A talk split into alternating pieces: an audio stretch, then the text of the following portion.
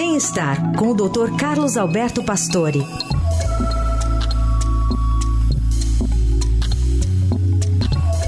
Oi, doutor Pastore, tudo bem? Bom dia.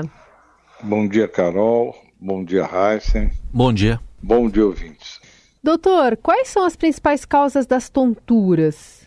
Tontura é um, é um sintoma muito comum, é muito presente em várias doenças e pode surgir por problemas físicos e até emocionais.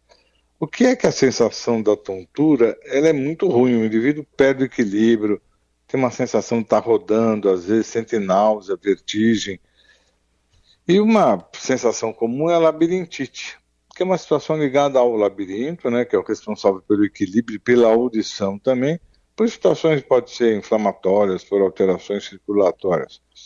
É, a tontura pode surgir por uma sensação de desmaio, uma queda da pressão arterial, por medicação, ou até quando você levanta muito rápido, que é muito comum em idosos. A gente sempre orienta para, sempre que for levantar, ficar sentado, depois, quer dizer, está deitado, você senta, depois fica em pé, espera uns dois minutos, porque isso pode dar uma hipotensão postural, cair a pressão pela postura.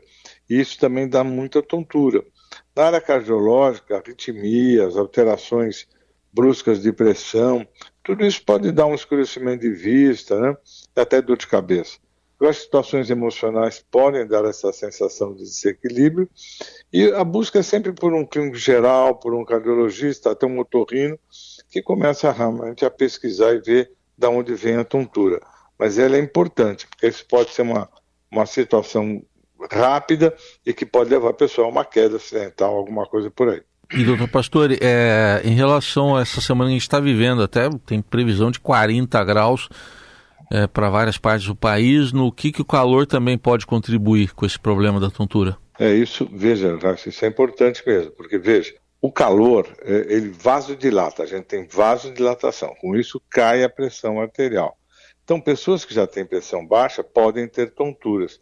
Idosos que tomam remédio para pressão, às vezes tem que rever a quantidade, porque o remédio acaba derrubando a pressão e a, essa sensação de calor, a vasodilatação também dá.